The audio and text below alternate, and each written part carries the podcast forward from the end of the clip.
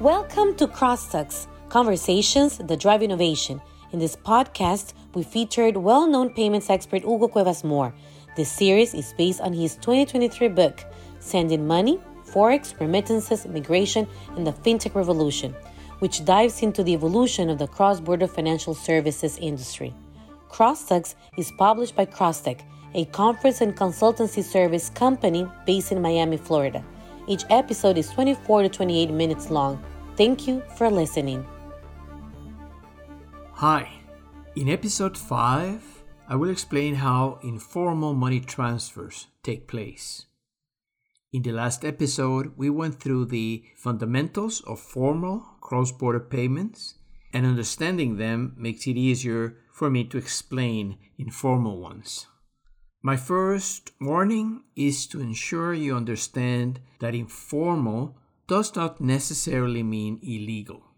Informality exists when there is no regulatory measure in place that prohibits the type of informal method used or practiced, or there is no regulatory clarity in place or enforcement, or where the formal methods are impractical, unethical, too restrictive, etc. Sometimes they can be referred to as black or gray markets. Let's take a look first at the most commonly known informal value transfer method, Hawala. Hawala has become a hunted word because of the difficulty of regulators, especially in the West, to accept and regulate this value exchange mechanism. This is mainly due to the compliance and control risks associated with the international movement of funds by this alternative payment system. The history of Hawala. Hawala or Hewala, the Arabic word for transfer or trust, which in different regions appears under other names, such as Havali in Persian, Sawala or Sawalad in Somali, Hundi or Chidi in India and Southeast Asia, Padala in the Philippines, Fei Chien in China, and Quan in Thailand. I'm sorry if I didn't pronounce one of them the way it should be. These are all popular and informal systems of value transfer. The systems are not based on the movement of money, but on the compensation between two or more money brokers, known as hawaladars. These broker networks can be huge, very large, and have been operating simultaneously with traditional banking since banking was established. It is important to realize that the banking system operates a regulated hawala which refers to the compensation between institutions via a regulated clearing system, the way banks settle with each other. In some ways, Hawala follows Islamic traditions, but its usage is not limited to Muslims. However, the name has always caused a sting among compliance professionals and regulators.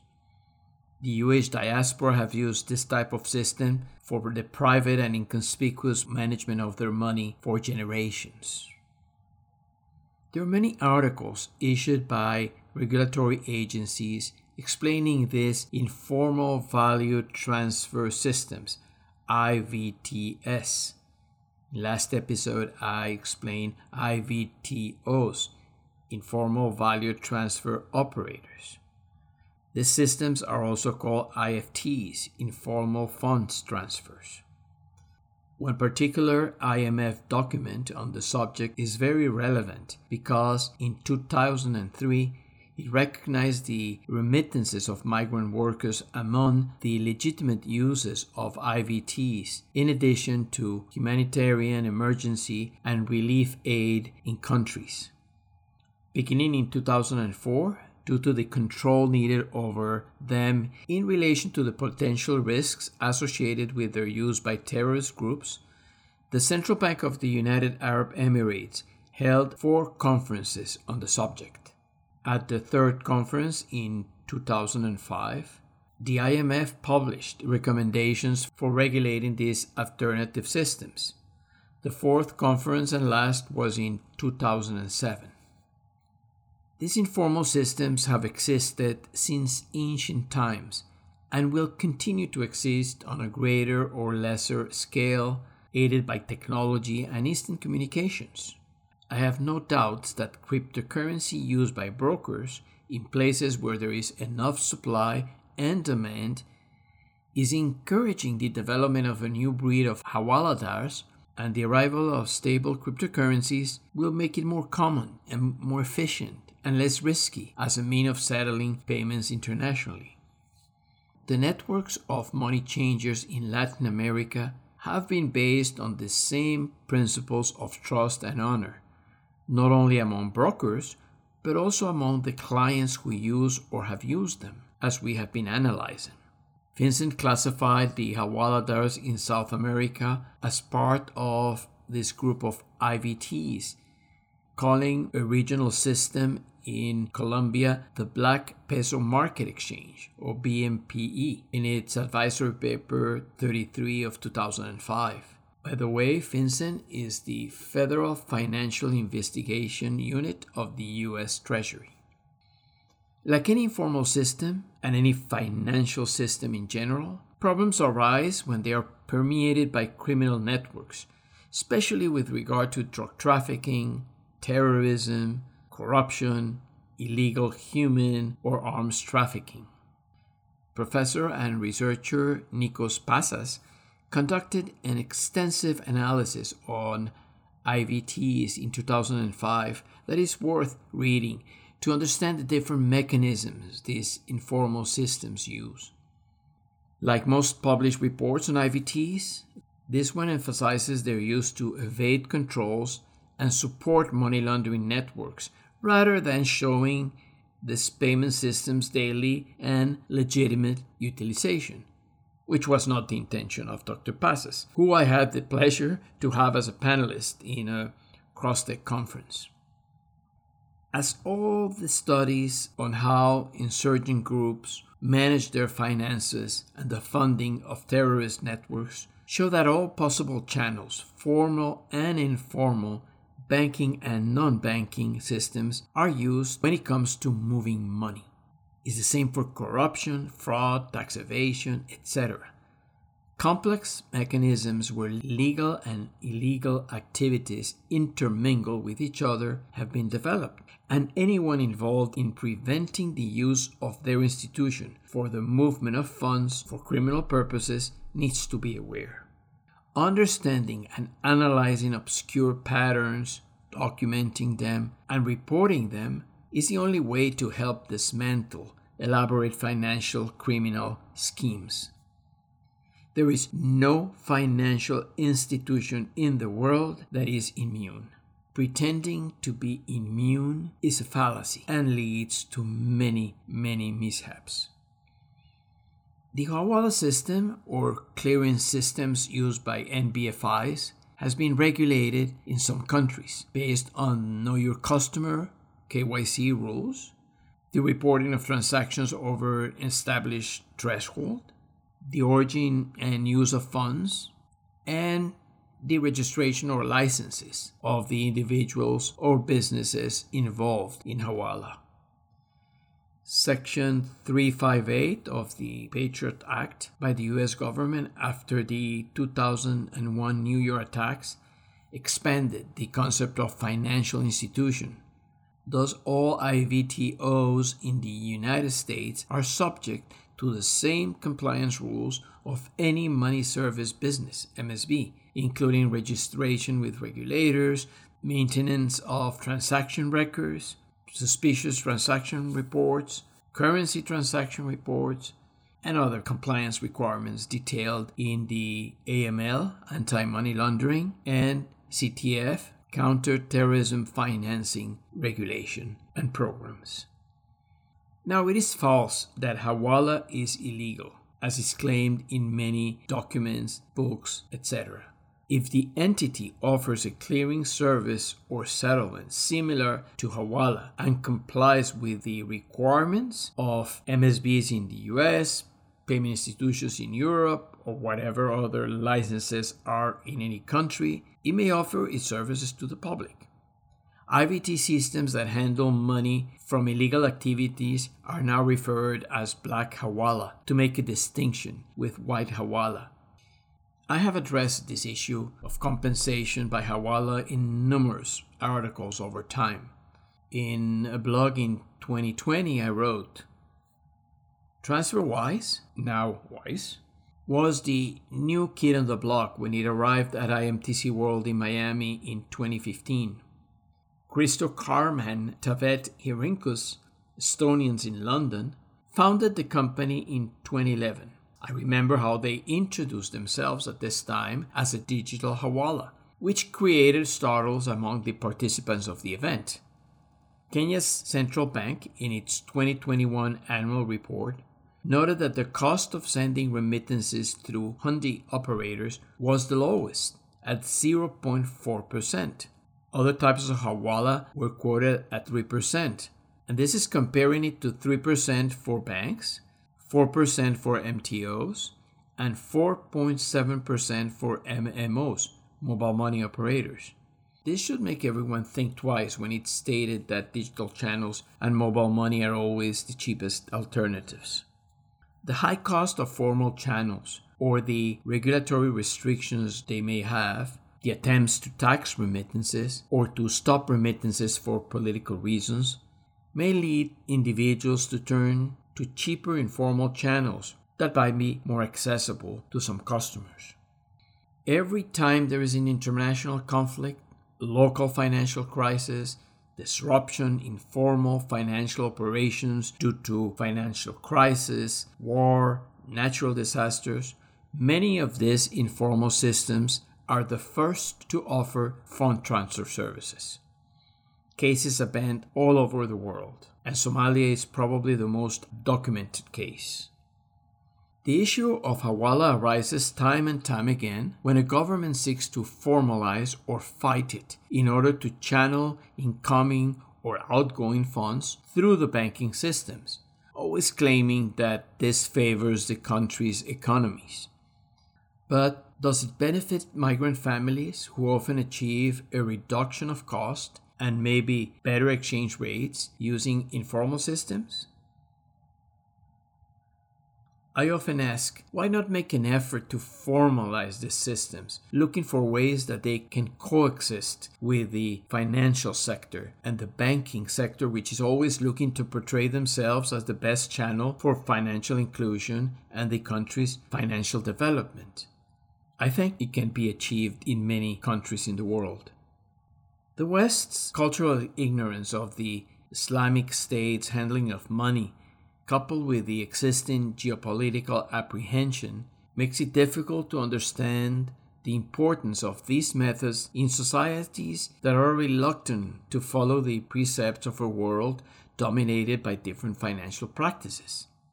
A doctor of law, a writer, and entrepreneur, Edwina Thompson, has published important texts on Hawala for those who work in or with countries where these systems are prevalent.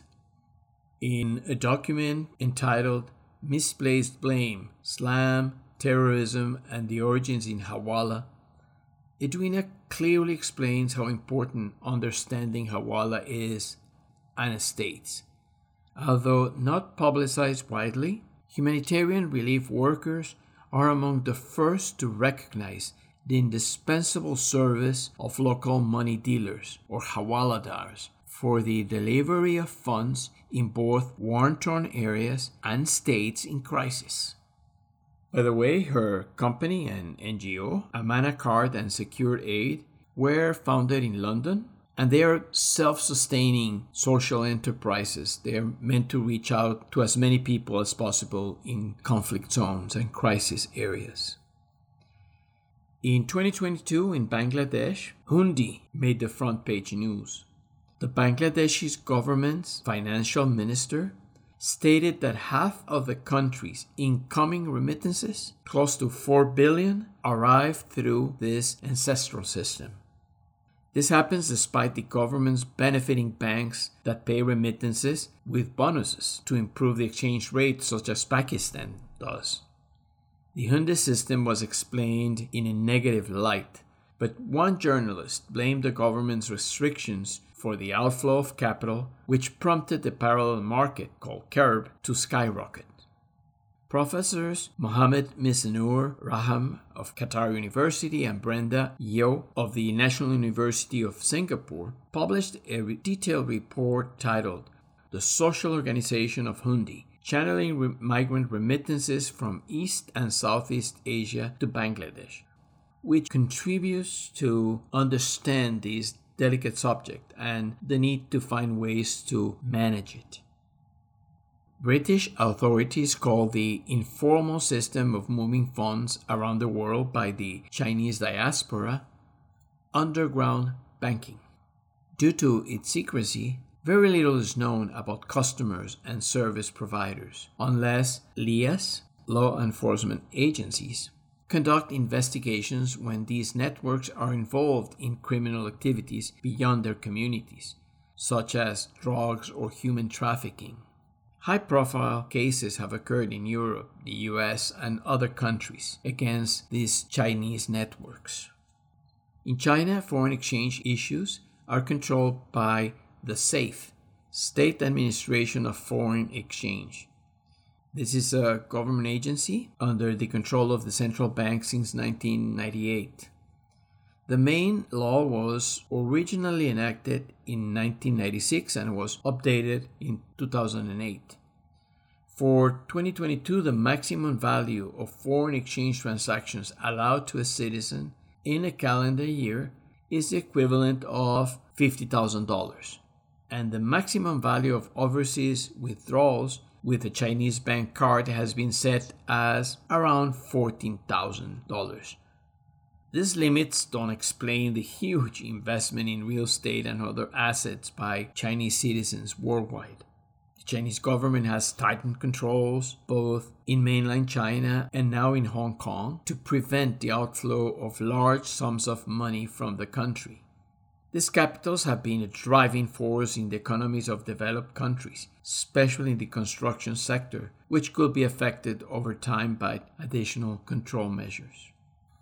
Andreas Antonopoulos, a Greek author and lecturer, a promoter of cryptocurrencies, does not mince his words in criticizing the government's exchange control policies and manipulated determination to benefit pressure groups.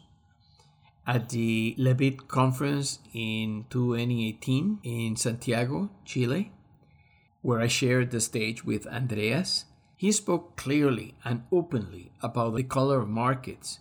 This talk is available in a video, which you can listen. He said, The real question is the differences between white and black markets. People who use these terms only want to associate wet markets as good, legal, functional, fair, safe, moral, and black markets as bad, illegal, dysfunctional, unfair, unsafe, and immoral. Everything is basically trash. These markets only differ in one thing licenses. The white market is regulated, but the black market is not. There is nothing essentially moral or immoral about white or black markets. Selling bombs to the UAE is part of the white market. It even pays taxes, but it is ethical? However, a person selling bananas on the street without a permit is considered part of the black market. Is this moral? In the episode before this one, I shared my opinions on the responsibility of governments for allowing, facilitating, supporting, and regulating money transfers so that this service is offered competitively and democratically.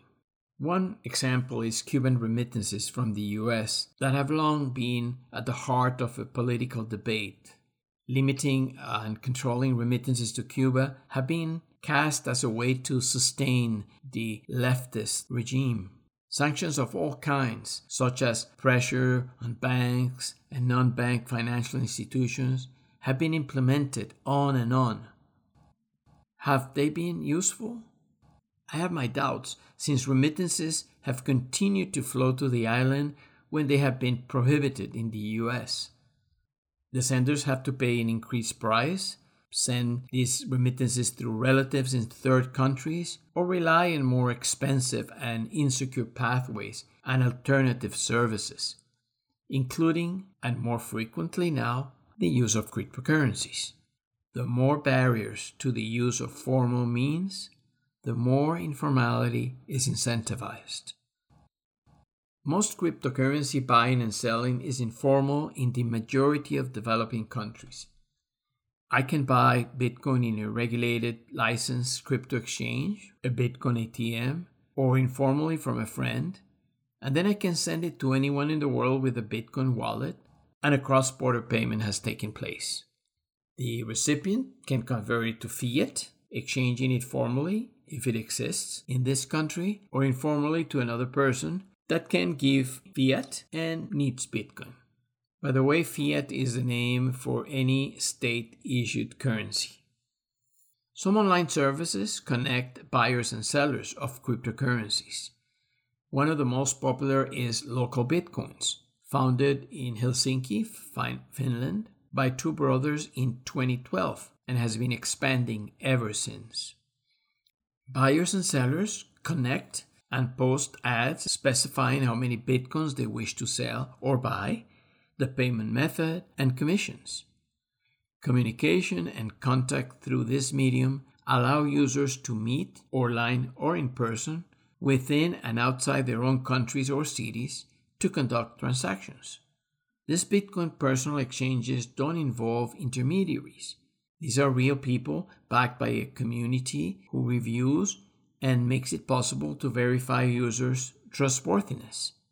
Some authorities have attempted to limit or regulate this activity to prevent the illegal use of local bitcoins. The company has limited, as part of its efforts to establish know your customer programs, the values or the frequency of transactions.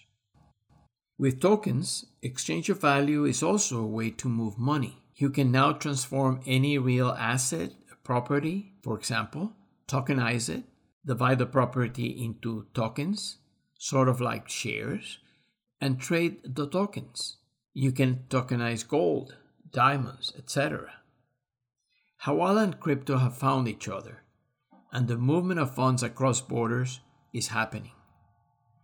Modern Hawaladars can settle with crypto between themselves while keeping the operation with the regular customers in fiat, receiving local currency, and promising the delivery of local currency in another country.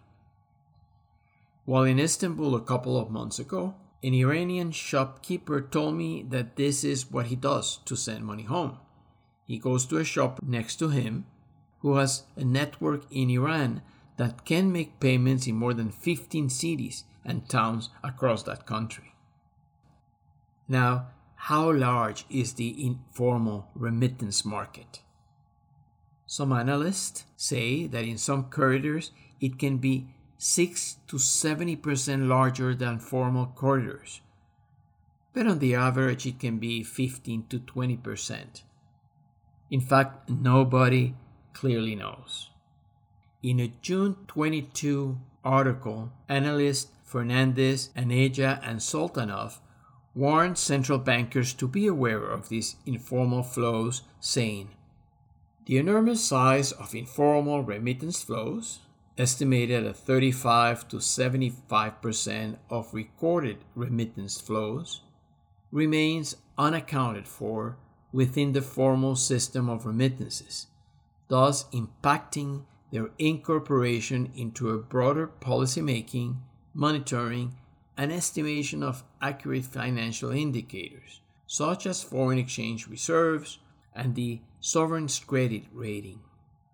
Lack of information in formal remittances, for instance, limits the availability of economic data, negatively affecting monetary policy decisions and hampering the channeling of remittances to productive sectors of the economy, such as investment, enterprise creation, real estate investments, microcredits, among others. most users of informal remittance channels don't really care about the macroeconomics of the use of informal systems. They just care about the ease or cost of using those channels. Let's close this episode now.